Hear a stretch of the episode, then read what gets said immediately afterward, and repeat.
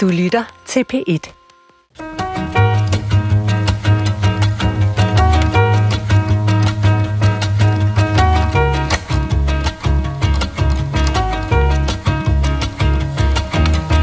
Hun har da også meget behov, at hun har købt sig en dildo, der står og strider ud på ikke at se dem. Det må jeg ikke sige, vel? Undskyld. Fra børn og fulde folk skal man høre sandheden, men passer det?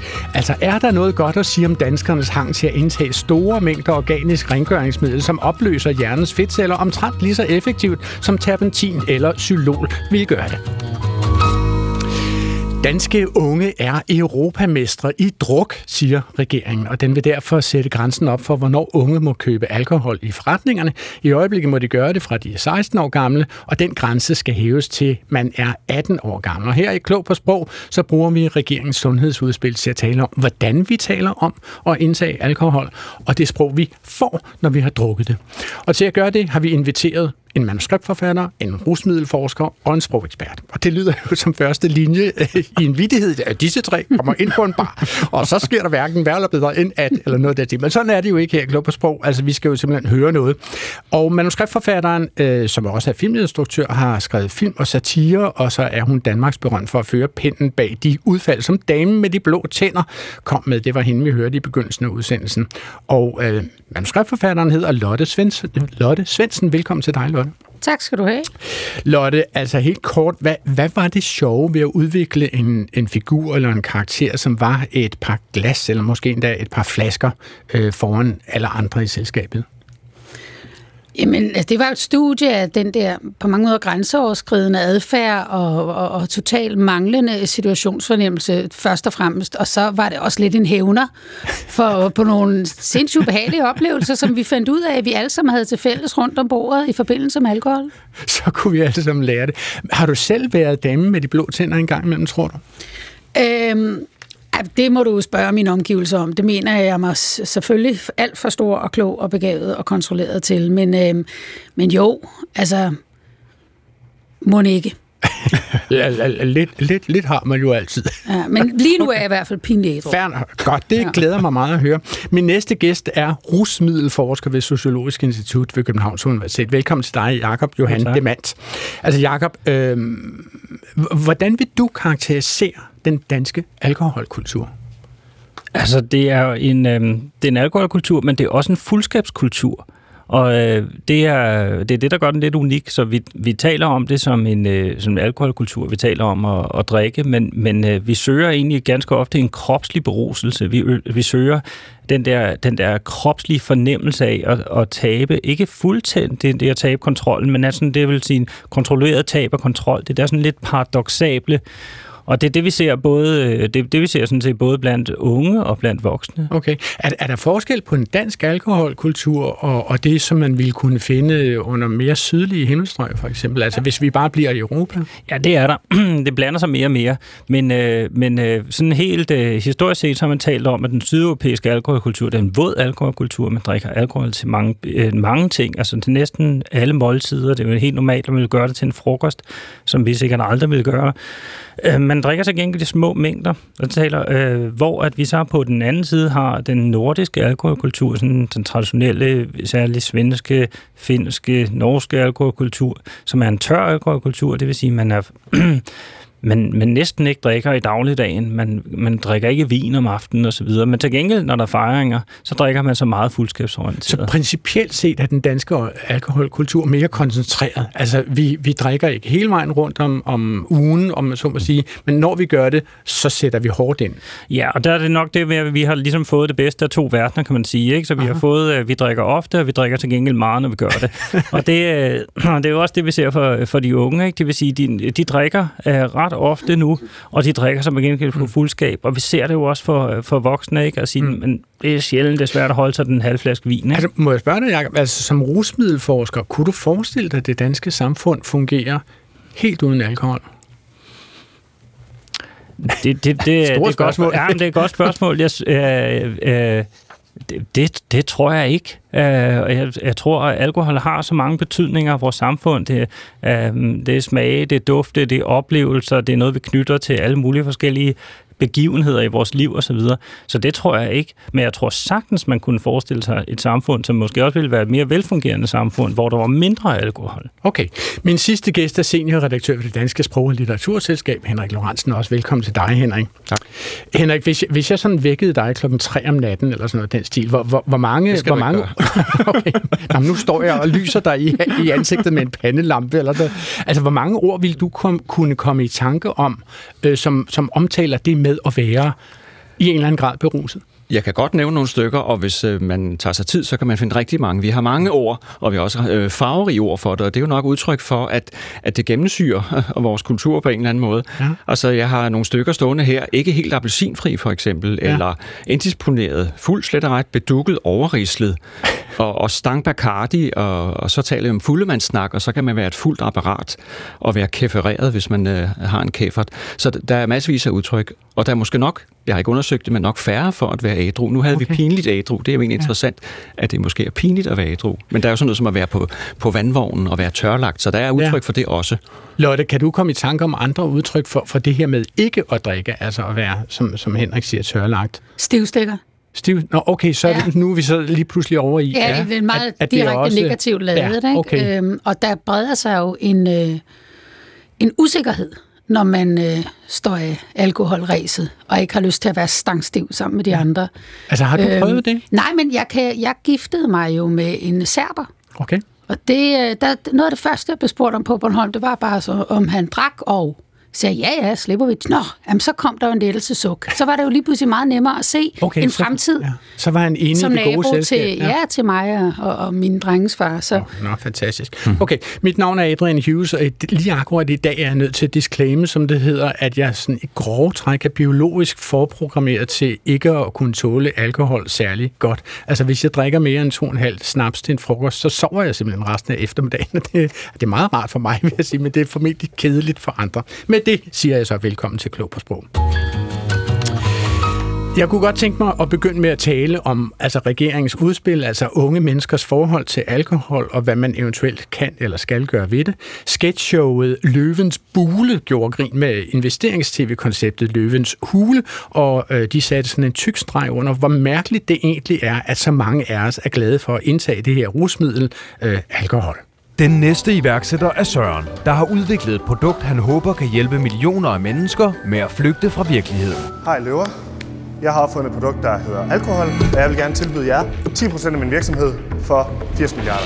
Og I tænker jo nok nu, hvad er alkohol? Men altså, alkohol, det er jo noget, jeg opdagede, da jeg spiste nogle rådne frugter, og så fik jeg det sådan rigtig underligt. Altså dårlig mave? Nej, altså man blev sådan helt altså lidt svimmel, og, uh, men det, det virkede ret lækkert. Er du sikker på, at man skal drikke det her? Ja, det ligner vand, men altså det er nærmere mere sådan benzin.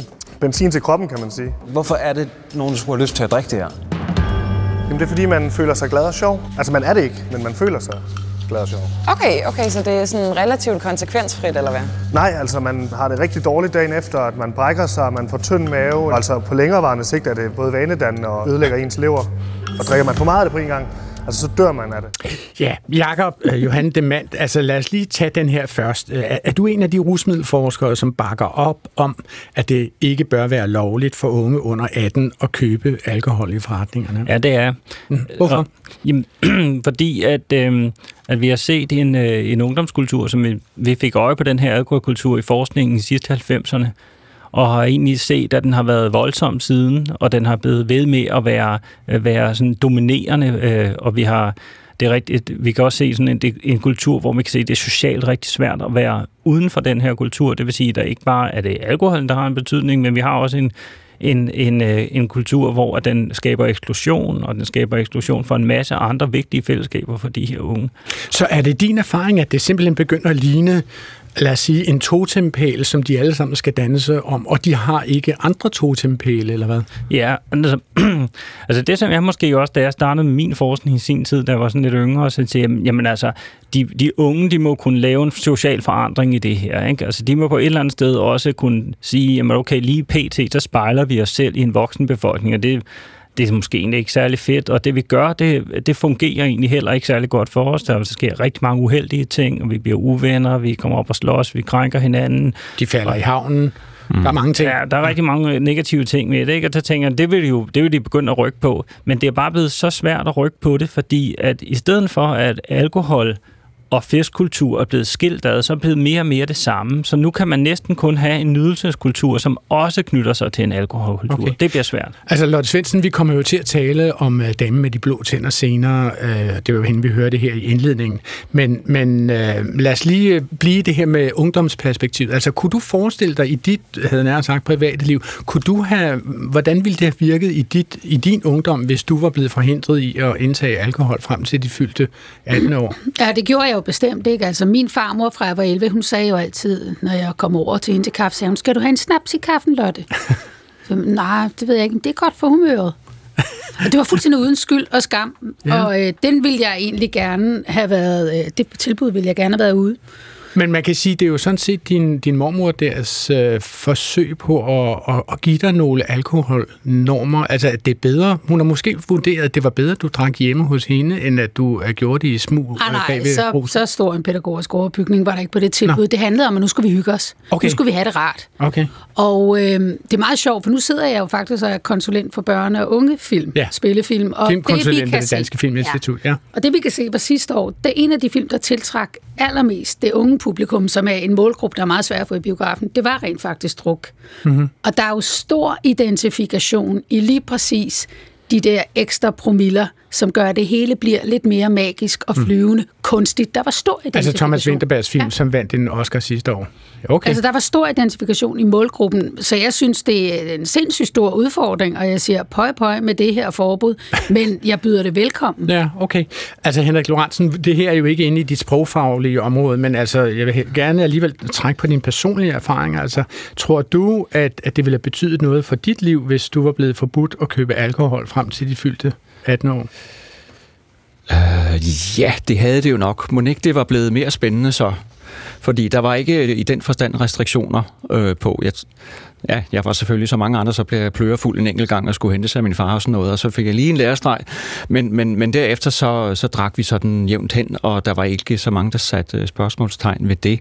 Øhm, men det har muligvis ændret sig, og nu er det interessant, du, du nævner det med, med, med filmen Druk der, at øh, på en måde er det jo de ældres øh, drukkultur, der hænger sig ud, snarere end de unges, eller hvad? Hvordan ser de unge på det, tro?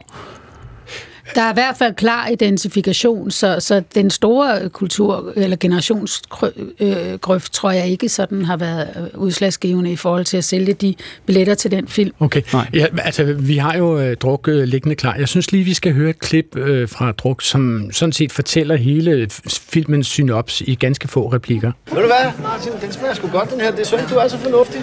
Skål. Det er det faktisk lidt. Men spørgsmålet er, hvad der i virkeligheden er fornuftigt. Okay. Kommer der en tese nu? Ja, det, er, det er fordi, der findes en norsk øh, filosof og psykiater, Aha. findes Skorterud, du er så dum. som faktisk mener, at det er fornuftigt at drikke. Aha. Han øh, mener, at mennesket er født med en halv promille for lidt. For lidt? Ja. Okay. Men det er da meget interessant.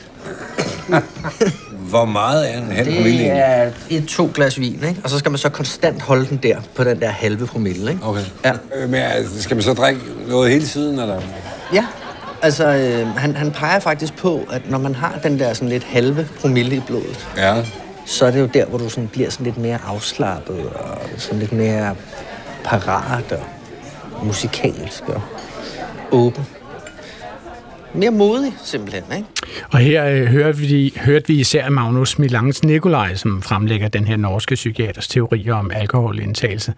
Øh, og, og spørgsmålet er, er det her en kommentar til voksne menneskers alkoholindtagelse, eller er det også sådan en lille ledetråd til, hvordan man kunne være gymnasieelev og få det til at glide? Du siger, at, at unge har, har set rigtig mange, altså at, at druk har solgt rigtig mange billetter til unge. Så Lige præcis. Altså det går vi, jo, vi går enormt meget op i at prøve at måle på, på, på de ja. her billettal for at prøve at blive klogere på vores målgruppe. Og når man hører Magnus Milang snakke om lige præcis det der med at blive lidt mere modig, hmm øhm, så handler det jo også om, at vi fra vi bliver født, bliver adfærdsreguleret på alle mulige punkter, hvor far og mor lærer os, hvad der er passende og hvad der ikke er passende. Og det gør os jo til nogle fornuftige og bevidste samfundsborgere, men der er også en stor portion hæmmethed, generthed, øh, behovsudsættelse, empati, som i virkeligheden lægger øh, en, en distance til det sådan lidt mere dyriske, lystbetonede, vilde, som jo er noget af det, som der skal sættes i spil blandt unge, når det gælder om at ja, score og mm. gøre indtryk. Og derfor så kan vi jo se, at der er jo en vild og velorganiseret drukkultur blandt unge. Mm. Men det skal selvfølgelig altid udfordres. Altså om man kan nå det i sig selv på anden vis end med opløsningsmidler. Altså, jeg, jeg var sådan set ret chokeret over, at, at en film, som jo taler om, at skolelærer, gymnasielærer skal drikke mere for at blive bedre til at undervise og for at blive bedre til at leve deres liv, at den kan gå hen og vinde en, en, en Oscar. Det synes jeg var en ret vild statement, især fordi den var oppe imod, altså en af de andre udenlandske film sidste år var jo en, som omhandlede Srebrenica-massakren og havde altså betydeligt mere øh, alvorlige grundtoner, kan man sige. Her i starten af det her klip, der bliver øh, Mads Mikkelsens figur, Martin, han bliver jo faktisk kritiseret for ikke at ville drikke. Altså han indleder jo det her selskab med at sige, øh, jeg er på vandvognen i aften, jeg drikker ikke noget, jeg tager bare øh, dansk vand, tak. Ikke? Altså, er det almindeligt igennem hele samfundet, at man bliver presset til at drikke? Jamen, der ligger uden tvivl nogle sociale forventninger om, at det gør vi. Og vi skal... Øh, Altså, det er et hårdt tryk blandt de unge, og det er der, hvor jeg, jeg mener ikke, at det skal de ikke stå med selv. Og det er et hårdt tryk blandt, øh, blandt voksne, så det gør der. Der er sådan en, det er en normaliseret kultur, som er så svær at se for os. Hmm. Vi har så svært ved at sætte spørgsmålstegn ved den, og jeg tror simpelthen ikke, vi kan finde på særlig mange ord så for at være for at være ædru, som ikke har en eller anden form for negativ, moraliserende... Stivstikker som Lodge. Ja, lige præcis. Eller hvad hedder det, pinlig ædru, eller så videre. Ikke? Ja. Så det tror jeg ikke. Og, øh, men, men druk er jo en, øh, druk er jo en paradoxal film i den forstand, ikke? At den på en eller anden måde, så er den, så er den jo egentlig en selvfølgelig karikeret beskrivelse, men et eller andet sted en relativt præcis beskrivelse, ikke? Mm. Hvor man siger, at jamen, de der børn, de, de, de spejler sig i en, en voksenkultur, som... Øh, Øh, som, øh, som når vi kigger på den i, i, i, på lærredet, ser fuldstændig absurd ud. Altså hvis man skal sådan svinge sig op på meget høje navler, og hvorfor ikke, øh, så kan man sige, at druk viser jo sådan set alkohols janushoved, fordi den viser jo mm. både, at der er nogen, som får et ret festligt liv ud af at drikke, og så er der en af karaktererne, uden at plotspoile for meget, hvis der nu var en enkelt en, som ikke har set filmen, der er jo en, som dør af ikke at kunne styre sit alkoholforbrug. Så, man, så filmen viser jo sådan set ærligt, at det her kan gå godt for nogle, og virkelig, virkelig skidt for andre også. Hvornår, Jakob, taler man positivt om alkoholindtagelse, og hvornår taler man negativt om alkoholindtagelse? Altså, øh, øh, alkohol er knyttet til næsten alle de positive sociale sammenhænge, som er sådan lidt mere ekstraverderslige karakterer. Ikke? Det vil sige alle de nydelsesmæssige sammenhænge. Og det vil sige, at der, der forbinder man den med det. Det vil sige, at man taler ikke nødvendigvis om alkohol, men man betaler om den i den sammenhæng. Det vil sige, at det er noget, som der er godt. Ja. Og så har vi så alt det, der eller hvad kan vi sige, der hvor det bliver problematisk, det er individualiseret sammenhæng. Det vil sige, at der er en, der kan være alkoholik, eller der er en, der har et problem, eller der er en, der heller ikke kan klare det, eller så videre. Okay. Og der bliver det et enkelt problem. Det vil sige, at vi, vi forbinder aldrig det her med, at vi har en kultur, som der ligger et socialt pres på som individ, den, den forbindelse, den er fuldstændig fraværende. Okay. Altså, vi har jo et, øh, jeg ved ikke, om det er direkte et ordsprog, det er der sikkert nogen, der kan forklare, men vi har noget, der hedder for børn og fulde folk. Ja. Og det har jo for, i min optik altid været meget positivt lavet. Altså, der lå en sandhed der, helt tilbage fra H.C. Andersen og Kejserens nye klæder.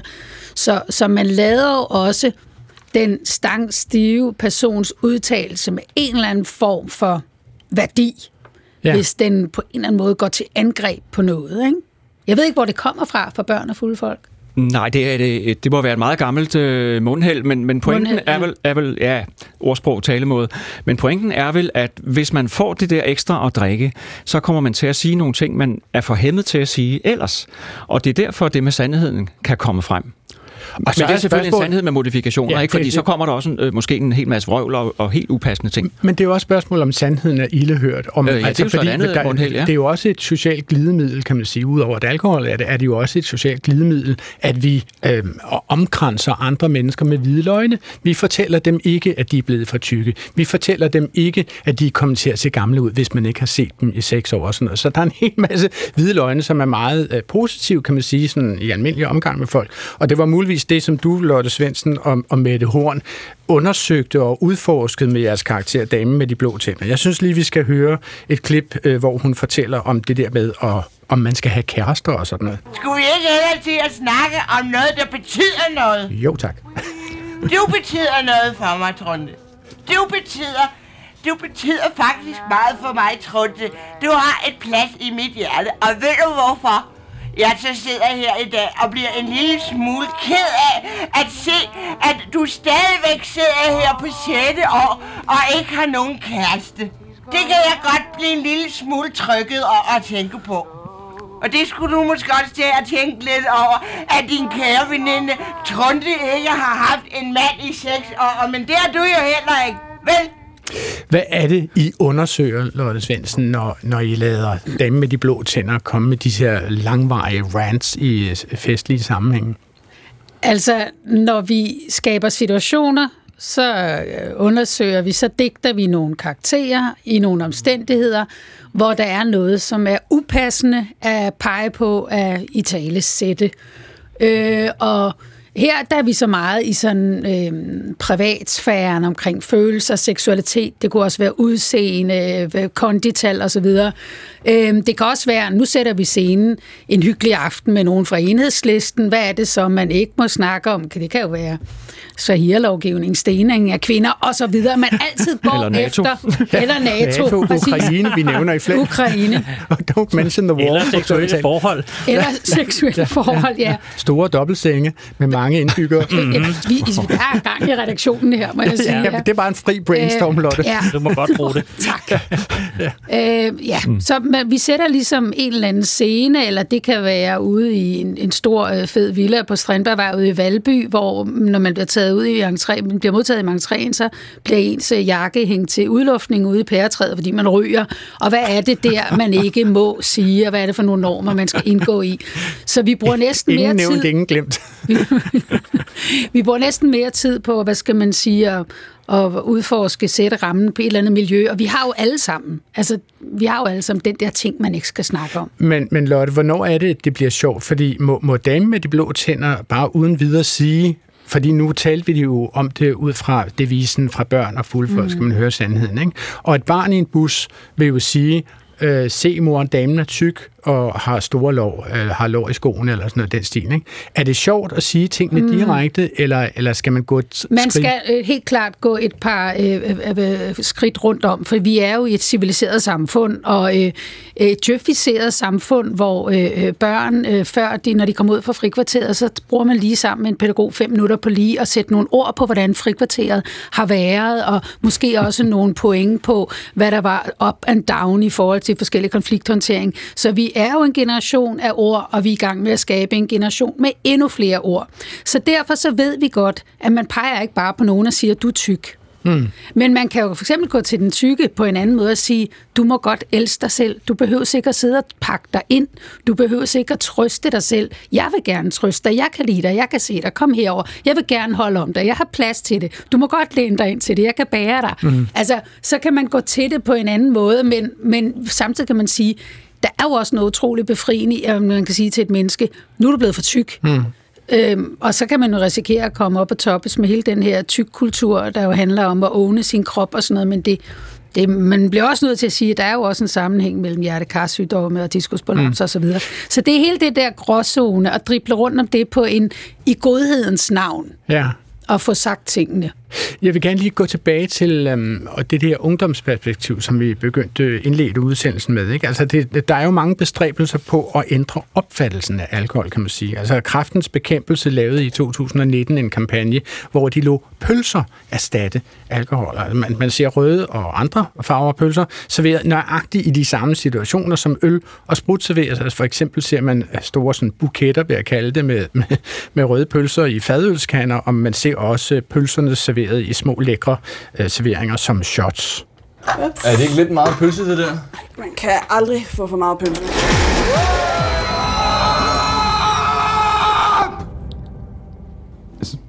Det er bare, nogle gange, nogle gange kan man godt få det sådan lidt, øh, at man måske ikke altid har lyst til pølse. Er du sød at tage den pølse? Lige nu. Ja, selvfølgelig.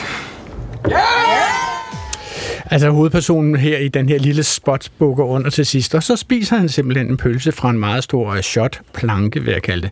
Øh, Jakob Johan Demand, altså hvor stor en effekt på alkoholforbruget har kampagner som de her?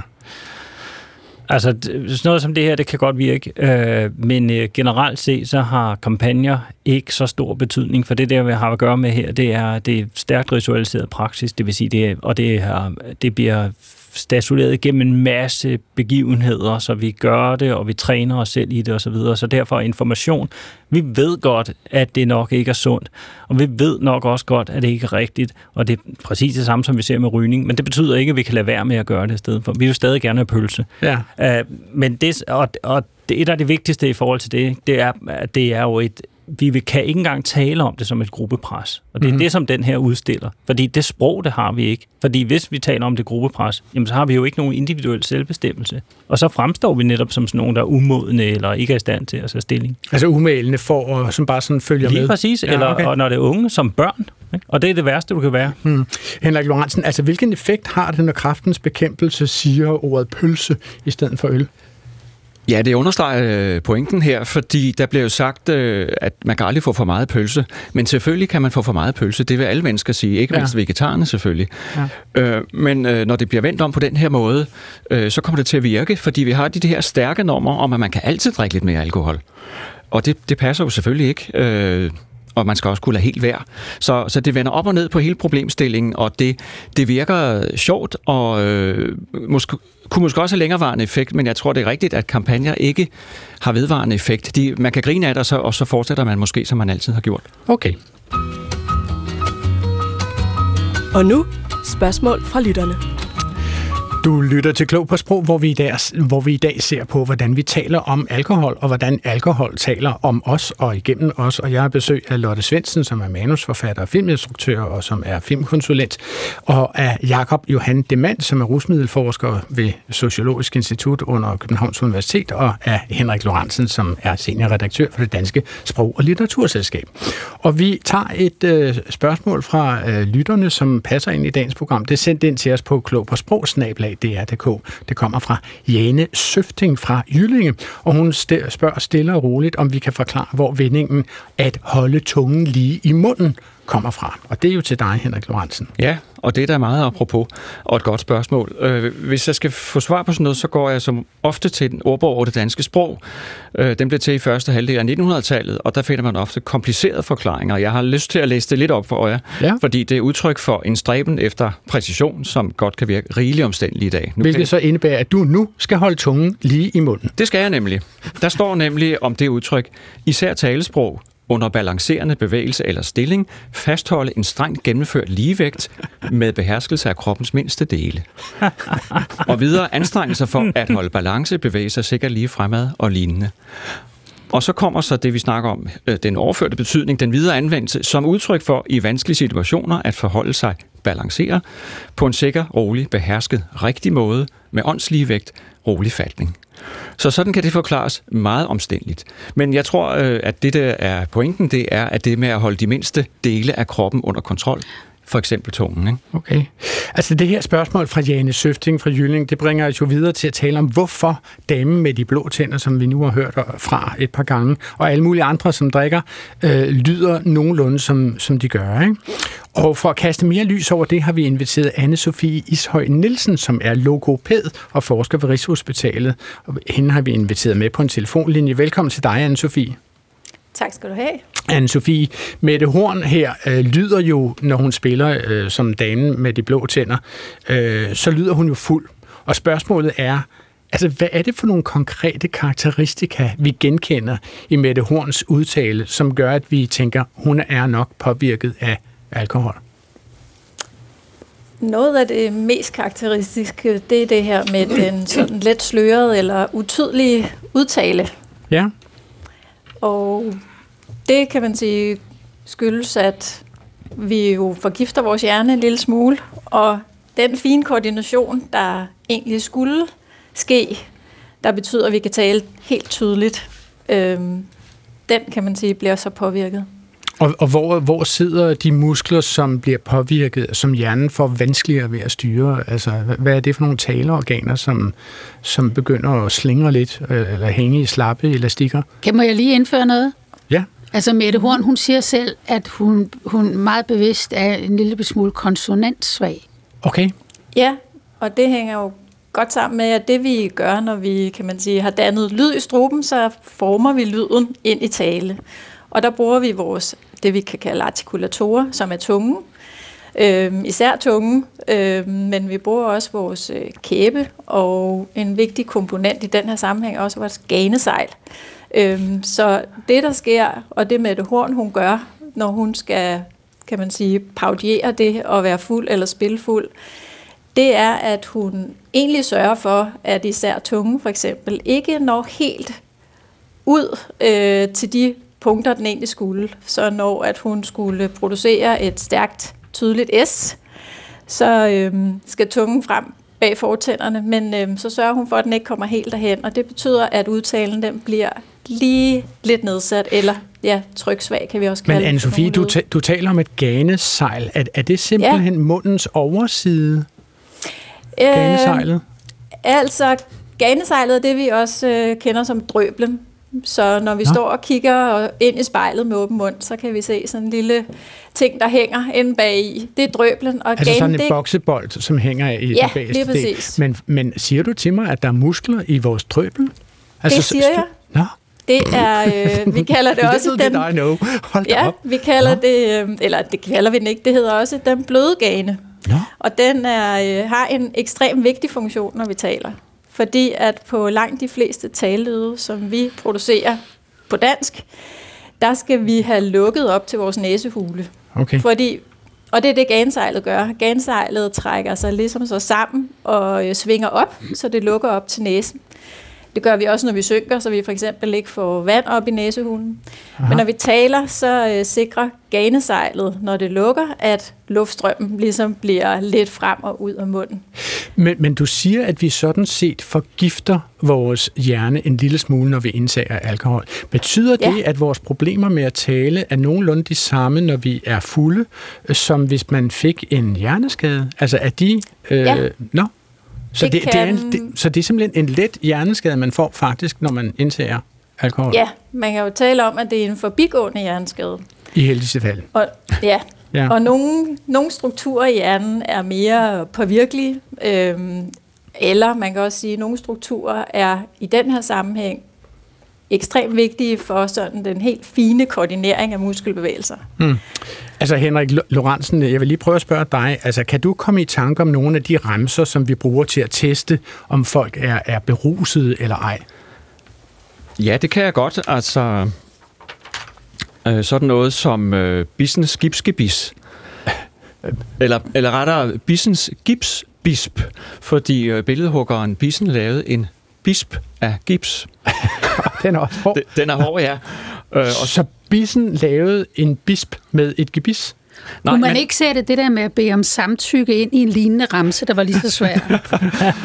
Jo, det vil nok være Seks svært. sjove show for dig. Ja, ja. Men, øh, samtykke, det er så fint. ikke seks, men de, fem, fem, fem flade flø- flødeboller på et fladt flødebollefad. Nå, det gik da meget godt hen. Ja, men det ja, gør du det har sikkert. tydeligvis ikke drukket, før du kom i studiet. Ikke andet end vand. Nej, okay, nok. Men øh, der er også den med øh, plukke frugt med en brugt frugtplukker.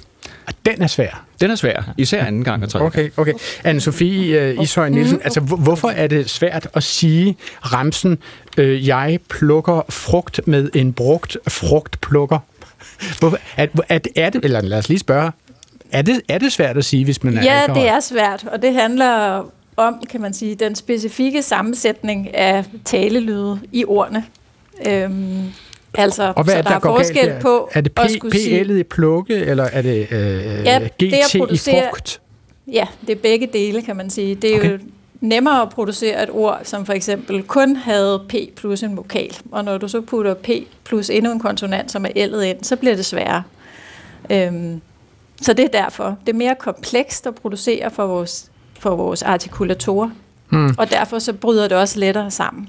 Men nu sagde Lotte Svendsen lige før, at, at Mette Horns diktion som dame med de blå tænder var konsonantsvag. Er det simpelthen Ja. alle konsonanter, eller er det, kun, er det primært S, som er, et som er vanskeligt? Vel også N. N, N. Det kan, være, det kan være rigtig mange. Altså generelt så kan man sige, at det, der helt overordnet sker, er, at der er en manglende koordination.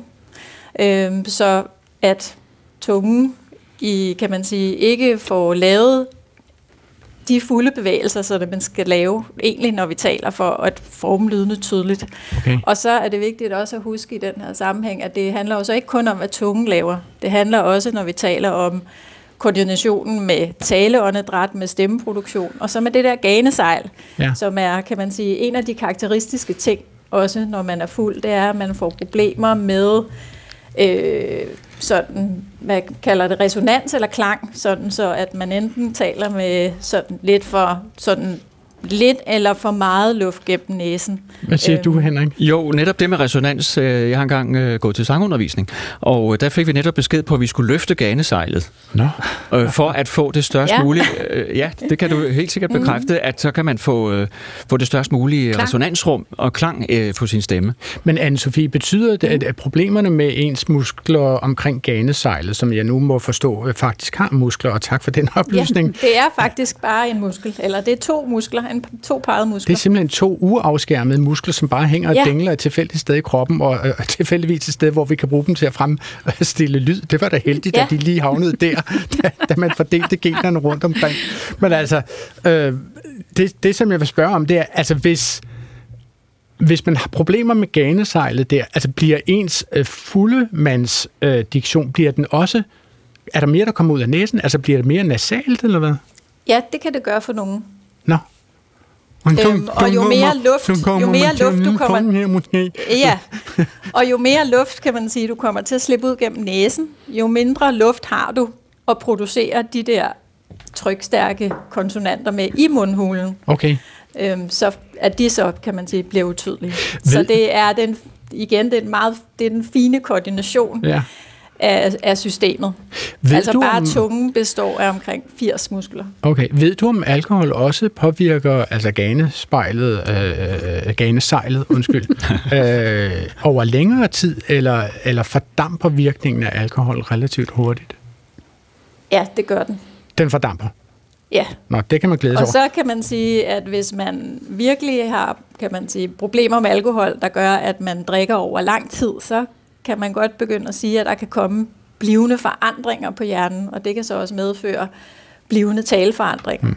Altså fordi grundlæggende er det et organisk opløsningsmiddel, som jeg sagde i begyndelsen Ja, af udsendelsen, lige lig- præcis. ligesom terpentin ja. og xylol. Og altså, vi, vi er jo nogle stykker, som pusser vinduer en gang imellem, og der er alkohol jo virkelig godt at pusse vinduer med. Så ved vi ligesom godt, hvad alkohol kan for at fjerne fedt, kan man sige. Ikke? Men, mm. men, men hvis de talefejl, som, som vi får, når vi, så vi, når vi indtager alkohol, hvis det minder om hjerneskade, betyder det så også, Anne-Sophie, at man har svært ved at overskue syntaks, altså lange, komplicerede sætningskonstruktioner? Ja, så, har vi, så handler det jo så ikke kun om det talemotoriske, men også, kan man sige, om nogle andre ting, som er det her med noget, noget mere kognitivt, som, hvor man skal have overblik over, hvad man er i gang med, hvad vil man gerne sige, hvad kræver det at få hentet ordene frem, få dem sat sammen med den rigtige øh, sammenhæng. Og noget af det, man kan se også som et karakteristika ved tale, når folk er fulde, det er, at de indlægger flere pauser. Mm-hmm. De taler ikke nødvendigvis langsommere, altså så artikulationen er ikke nødvendigvis langsommere. Det er dame med de blå tænder et god eksempel, godt eksempel på. Hun taler jo enormt hurtigt, men det falder lidt over hinanden. Ja. Men det er meget almindeligt, at man indlægger flere pauser, og det gør man jo blandt andet, fordi at man lige bruger lidt længere tid på at hente det frem.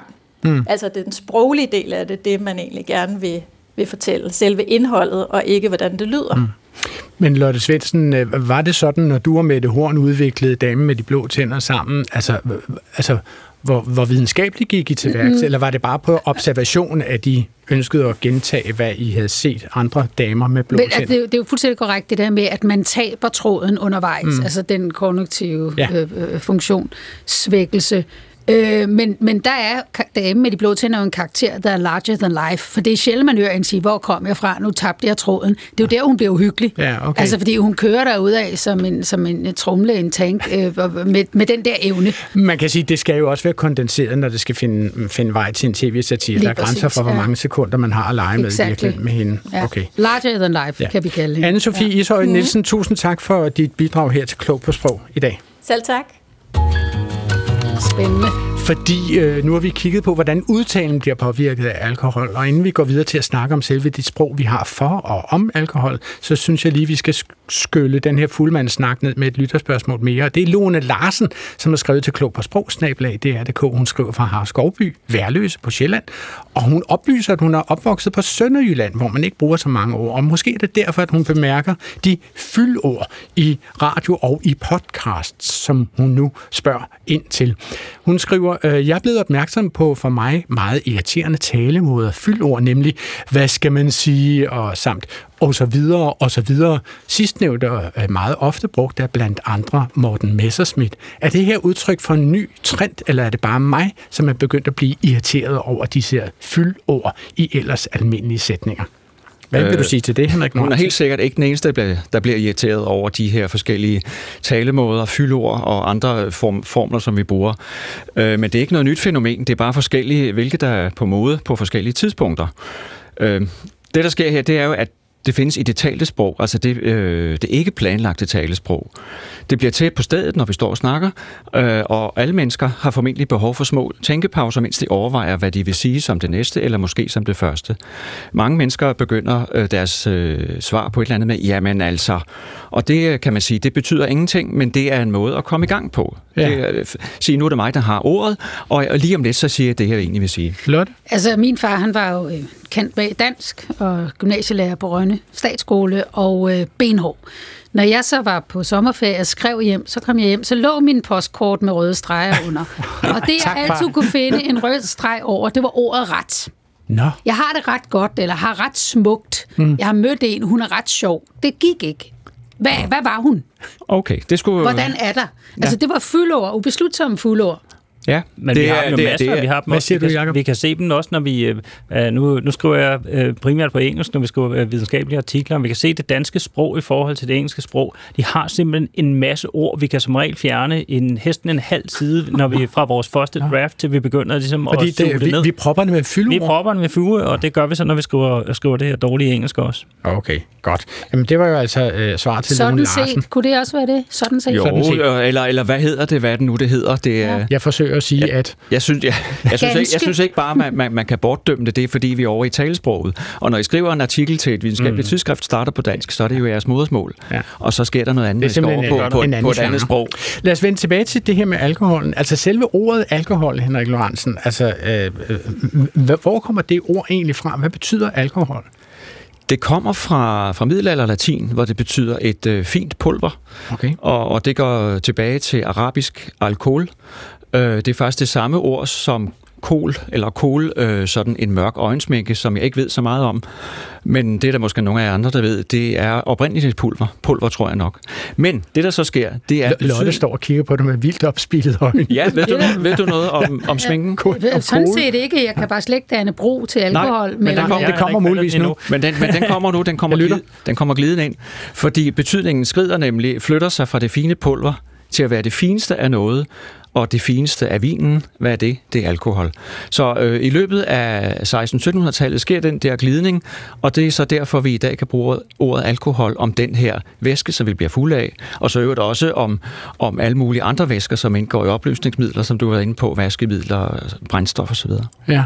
Men vi, men vi bruger jo også samtidig ordet spiritus Ja. om, om alkohol. Det er jo i går træk, så vidt jeg forstår, øh, synonym, bortset fra at alkohol måske øh, endnu betegner en kemisk Ja. øh, substans, og spiritus mere betegner det i samme kvem med smagstoffer.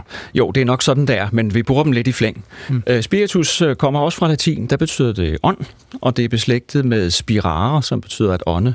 Det kender vi for eksempel fra respiration.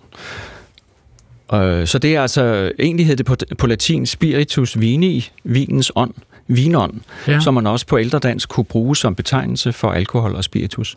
Altså, Lotte Svendsen, når, når- du arbejder som, som øh, konsulent, filmkonsulent mm. inde på det Danske Filminstitut, det er jo simpelthen et hotspot for, for kreativ tænkning og talenter, går jeg ud fra. Ja. Ja. Det skulle det meget gerne være, ikke? Mm-hmm. Kunne, altså, er der en kobling i dit miljø mellem at drikke og at være talentfuld eller være kreativ? Eller øh, flyver tankens kraft på øh, spiritusens vinger?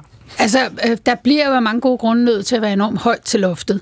Ja. Og øh, der bliver faktisk aldrig drukket på DFI i dagtimerne, men, øh, men vores fejring er hele tiden forbundet med alkohol, altså premiere og prisfester, og måden vi prissætter hinanden, det er med rigtig god sprut champagne. Mm.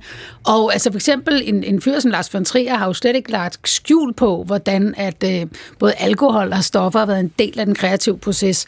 For ham. Øh, men og, og, og hvis du er her i huset på DR, altså da jeg startede som ung på det, der hed Transit, der sad medarbejderne og drak fadøl i dagstimerne nede i kantinen. Og der kan man sige, der er en kulturændring, Mm. Ja. som jeg sætter så meget pris på. Altså jeg kunne aldrig drømme om at beruse mig selv for at skrive noget sjovt. Jeg har aldrig siddet en brænder, der skrev Dame med de blå tænder. Det, det er jeg utrolig glad for, for ellers så tror jeg, jeg havde fået et alkoholmisbrug. Ja. Altså, øh, Jakob Johan Demand, hvad, er det en kulturændring, som Lotte omtaler her, som du har bemærket i din rusmiddelforskning? Ja, det er ikke så meget en, jeg har bemærket, men jeg, jeg havde en, en kollega, som desværre er død nu, som hed Karen Elmeland på Aarhus Universitet, som skrev netop om, hvad kan man sige, de mere historiske udviklinger af alkohol, mm-hmm. og som beskrev meget fint, hvordan alkoholen forsvandt fra arbejdslivet. Mm-hmm. Øh, Hvornår gjorde den det? Mm, jamen, den, den har gjort det, den er forsvundet sådan op i, i 80'erne, og, mm. og forsvundet sådan helt i 90'erne. Altså, øh, hvor det har jo været helt normalt, at man har kunnet have på, på sådan lidt mere øh, det, med, med det faglige arbejdspladser, der har det været helt normalt, at vi stadigvæk skulle arbejde lidt mere for alkoholen væk fra stilaterne og så videre, øh, måske op i starten af 90'erne, men, og vi har også fået alkoholen væk fra så videre. Mm. Der er altså dengang en jeg begyndte i Danmarks Radio som praktikant i noget, der hedder 1985, øh, der var der stadigvæk i det, der hedder jernmænd, altså de øh, stativer, som man havde øh, tv-kameraerne på, der var der stadigvæk en flaskeholder, hvor man kunne have sin øl stående. Ikke? Der var også et askebær ved siden af, hvor man kunne have sin smøg mm. liggende, som jeg går og trækker røg sig selv, ikke? i heldigste fald.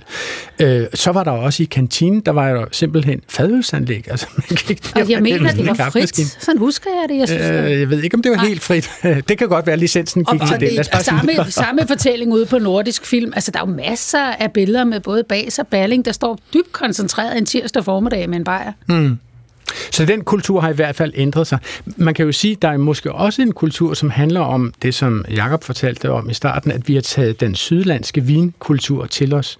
Altså, øh, Henrik Lorentzen, du er jo med til at redigere den danske ordbog for det Danske Sprog- og Litteraturselskab. Altså, hvor mange ord om alkohol, nydelse, er I nødt til at sluse ind i jeres ordbog sådan hen over fra år til år? Øh, det er ikke sådan at svare på, men, men jeg ved i hvert fald, at på et vist tidspunkt, øh, da vi havde lavet øh, hvad skal vi sige, grundmanuskriptet til ordbogen med 60-65.000 centrale ord, så tænkte vi, øh, der er mange mennesker, der drikker vin, der interesserer sig for vin og druer, så vi tænkte, vi bør nok supplere lidt der øh, med hensyn til druer, navne, druesorter, og så er der jo også ord som... Altså, som nu, er det, nu er det lige pludselig blevet vigtigt at kunne kende forskel på en Sauvignon Blanc eller en Pinot Noir, eller hvad det Jamen øh, netop, det er blevet en del af, af flere danskers kultur, så skal de også kunne slå det op, har vi resoneret. Okay. Og så er der forskellige låneord fra de kanter også, sommelier, altså, som man også siger nu øh, på, på dansk, eller en ønolog, altså en, øh, en ekspert i, i vindyrkning. Altså sådan øh, Altså, jeg har jo faktisk uddannet. en uh, lillebror, som har skrevet øh, vinkort for... Øh, Ja. Altså for de Bornholmske øh, restauranter, øh, hvad hedder de, Kado og Nordlandet. Altså de fineste, de Ja, og dyreste. altså, det er de er oppe på de høje navler, lad os bare sige det lige sådan. præcis, Ja, altså siden man kan leve af det. Ja. ja. Altså leve af at skrive vinkort. Ja, det var i er hvert fald en væsentlig del af hans daglige værk på de Ja. der restauranter. Ikke? Ja, Øhm, Jakob? Jeg kunne godt tænke mig at få et helt andet ord ind, nemlig ordet blæst, som er sådan et, øh, som er jo lidt mere moderne ja. ord, som kommer lidt væk fra, hvad hedder det, for druesorterne, ikke? Øh, og det er jo et ord, som både har, øh, både har hvad kan man sige, øh, alkohol og, og stofberuselsen i sig. Altså man, man, er, man, er, Helt blæst. Man er helt blæst, man er så påvirket ja. af, af et eller andet, ja. så man er ja, helt væk. det, til det vil jeg tilføje, altså hun er temmelig ristet. Ja, og ristet Ja, men undskyld, jeg siger det. Blæst, blæst er man ikke mestendels blæst, hvis man har indtaget kokain. Jo, så kan du også være blæst, men øh, gør du som regel sammen med, at du bruger alkoholen og kokainen til at justere hinanden, Nå. og så kan du virkelig være blæst. Ja. Men det, grunden til, at jeg godt kunne tænke mig at få det ord ind her, ikke, det er fordi, at jeg synes, vi skal, øh, vi- det er også vigtigt at få den der kulturændring ind, hvor det handler om, at fra den her arbejdskultur, hvor man kunne drikke øl, når man kunne have den stående på sit, øh, på sit stativ, til at det er lidt mere en work hard, play hard øh, kultur, hvor, at, øh, hvor at alkoholen kommer ind i øh, nydelseskulturen, mm. den kommer ind i fejringen. Den er ligesom også på en eller anden måde blevet skubbet ud, men til gengæld er den blevet en meget, meget vigtig del af vores, øh, vores øh, sociale liv. Men har I, altså, har I brugt ordet blæst i jeres forskning? Ja, ja, helt klart. Og jeg kan, jeg kan huske, at jeg sidder med, med, også med, med, øh, med fokusgrupper med, med unge mennesker, som taler om, øh, hvordan man bliver blæst. øh, Men er det ikke negativt ladet at være Nej, det, kan jo- blæst? det, jo- det kan jo være fedt at være blæst. Altså, det er jo også det, det handler om. Uh, du skal, Det er en fejring af rusen. Altså, i hvert fald en det, betegnelse det, af det, det, det, er- det er kropslig kontroltab. Jeg tager det Henrik? som Ja, udgangspunkt jeg vil meget bare- negativt. Jeg vil bare supplere med, at vi har faktisk øh, ordet blæst, øh, og det er defineret sådan her, ikke ved sin forstands fulde brug, for eksempel på grund af påvirkning af rusmidler. Det er godt at se. Så, så det er vel nogenlunde, hvad Ja. du går efter, Ja. og øh, vi siger, at det er uformelt, og det svarer til hjerneblæst, Okay. som i øvrigt også kan betyde småt begavet dum. Men det vil vi gerne også det være, ikke? fordi så er det, at vi kan have den der undskyldning for at gøre de ting, ikke? Ja, for ja. at lave det der møde. Men Ikke? de to hænger sammen. Det Ja, da. absolut. Det er storartet. Skulle vi ikke hellere til at snakke om noget, der betyder noget? Og jeg synes, at vi skal tage dagen med de blå tænder på ordet og, og, og prøve at kigge lidt fremad. Altså, øh, øh, Jakob, øh, kan, kan du se nogle tegn på, at vores alkoholkultur langsomt er ved at gå over stag og, og, og blive forandret fremover? Det troede jeg. Uh, vi, har jo, vi har jo den her, jeg er med mest om de, øh, om de unges alkoholkultur, og, uh, og vi har set det der med, at de danske unge, det drikker mest i Europa, og de drikker mest voldsomt også. Og, det, uh, og det har lige så stille blevet til det bedre. Det, er- det er en rigtig, rigtig fin udvikling, men den er desværre gået den anden vej nu, og vi ligger stadigvæk som dem, der drikker allermest. Så jeg havde sådan egentlig en forestilling om, at også på et tidspunkt, at de unge var måske ligesom, at de netop ikke gad den der snoppen op efter, efter de der, den der middelklasse forestilling om, hvordan man skal lade alkoholen indgå i alle sammenhænge osv. Men de har ikke rigtig kunnet løfte den her kultur væk, og de har ikke rigtig kunnet bryde den op. Så, Men, men, men, men, er- men er unge danskers alkoholkultur meget voldsommere eller meget anderledes end altså romers eller pariseres øh, alkoholkultur? nu vejer der jo ikke det i romeriet, nej, selvom jeg Nej, men gammel. det, det var ikke det, de Ja. historiske romere, jeg talte om. Jeg talte om italienere og franskmænd. Eller Weimar-republikken. ja, det- er vi, altså, og det, Det er, ja, det, det er der ikke nogen tvivl om, at vi har virkelig gode studier på det og sådan noget. Mhm. Mm-hmm. Men altså, men der er også andre, der, er- der er også andre, der, er, der er slemme, og der ja. ligger deroppe af, og, og de har også på de britiske øer været der, ikke? Vi har da hørt meget om, at russere jo stort set drikker en halv flaske vodka til, til en hvilken Ja. som helst lille sild. Men de gør det nok ikke helt så tit, og det er Nå. Ligesom det, der er, det, det er måske, altså det er der, hvor vi har den der øh, lidt for ofte, lidt for voldsom kultur. Okay, altså det er jo ikke kun i regeringens sundhedsudspil, altså, at der bliver strammet op om vores øh, forbrug om, af, af alkohol her. Ikke? For nylig var der en journalist, som hedder Lise Poulsen Floris, som øh, i Kristelig Dagblad fortalte om et eksperiment, som hun kører for tiden. Hun tog det, der hedder en hvid januar, som åbenbart er en ting nu, kan man sige. Ikke? Altså en måned, hvor hun slet ikke drak, og så har hun udvidet den til måske at være øh, helt til juli måned. Og faktisk lige før jeg gik i studiet her i dag, så mødte jeg Ane Kortsen, som fortæller, at hun har også taget en hvid januar, og at hun faktisk overvejer simpelthen bare at holde op med at drikke. Hun synes, det gør så meget for hende, for, for hendes krop, for hendes ting. Man har hun ovenkøbt fået at vide, at, at uh, måske skal hun bare droppe det. Men, men både uh, hende her, uh, uh, Lise Poulsen Flores og Anne Kortsen fortæller, at der er et seriøst backlash når man siger det. Altså, at man ikke stiger på øh, Chablis-vognen øh, ved, ved en pigefrokost eller ved et selskabeligt sammenhæng. Altså, så skal man lige pludselig komme med altså, godt der vel langstrakte forklaringer på, hvorfor man ikke er med. Øh, er, er det noget, du også bemærker, at det er faktisk svært at tale sig ud af at drikke, Jakob? Det er rigtig svært. Øh, det, det, er jo en, det er jo øhm, det, der som regel er der, hvor når vi, når vi taler om noget, der har en kultur, så er det som regel det, vi slet ikke kan se for os. Altså, vi kan godt tale om en, en fin kultur, vi kan tale om, vi kan beskrive nogle kulturelle elementer osv., men når, når jeg taler om en kultur som praksis for en sociolog, så er det der, hvor at det, øh, vi- det er blevet usynligt for os. Og det er blevet meget usynligt for os. Der er nogen, der ikke drikker, der er nogen, der, hvad hedder, der drikker mindre osv. Dem er der masser af rundt omkring i vores samfund, men der er sådan, at de stadigvæk taler ind i den her forventning om, at de skal drikke. Og det er jo øh, det, som Anne Gorsen gør, det som alle mulige andre gør, sige, at de skal stadig bruge en undskyldning for Mm. at tale sig ud af den. Det er så Jeg- måske jeg mere gravid, jeg skal køre bil. Lige præcis, ja. så er det okay, ikke? Jeg Eller, skal- eller hvis du skal hen et andet sted at drikke, ikke? så kan man sige, så kan du, kan du også komme ud af det, ikke? Henrik? Jamen, jeg har lyst til at sammenligne med, øh, eller jeg vil sige, det, det er en meget, meget langsigtet holdningsændring, der skal til. Og, men vi har jo set den finde sted med hensyn til rygning henover, for mig, forbavsende kort tid. Hmm. Fordi hvis vi går tilbage til min ungdom, øh, så, så var det jo helt almindeligt at ryge. Hvis ikke man røg, så var man jo nærmest udenfor. Ja, og Øh, nu ved vi jo sammenhænge. simpelthen, at jakker bliver hængt ud på pæretræet på Strindberg Allé, hvis de låter af røg. Ja, Så men øh, der har vi den, ja. der er virkelig en så meget stor, en, en øh, meget, meget langsigtet øh, plan er det, man kan have, og det er muligvis det, der får regeringen til at sige, at vi skal indføre de her restriktioner, også med hensyn til rygningen. Øh, Lotte Svendsen, du er jo kreativ. Mm-hmm. Drikker du? Ja, det gør jeg. Og hænger det og sammen jeg med din kommer ikke til, at- kreativitet? jeg kommer, Nej, det gør det ikke. Det hænger måske mere sammen med noget socialt. Øhm, men øh, jeg vil sige, at jeg bakker, jeg bakker op om, om staten, og det kan også være en sjov ting at skrive noget om. For det er også det, du er passende at snakke om den stærke stat, der styrer sit folk. Og nu må I ikke snakke, øh, drikke, svi, svi, spise svinekød længere, eller vi må ikke køre bil mere en gang om ugen. Men før eller tiden, så vil der jo rejse sig en antikrist, en tredje antikrist forklædt som en blanding mellem Ida Augen og øh, Sisse Babette fra Borgen, der vil sætte en hel masse restriktioner på vores adfærd. Men jeg kunne se begyndelsen.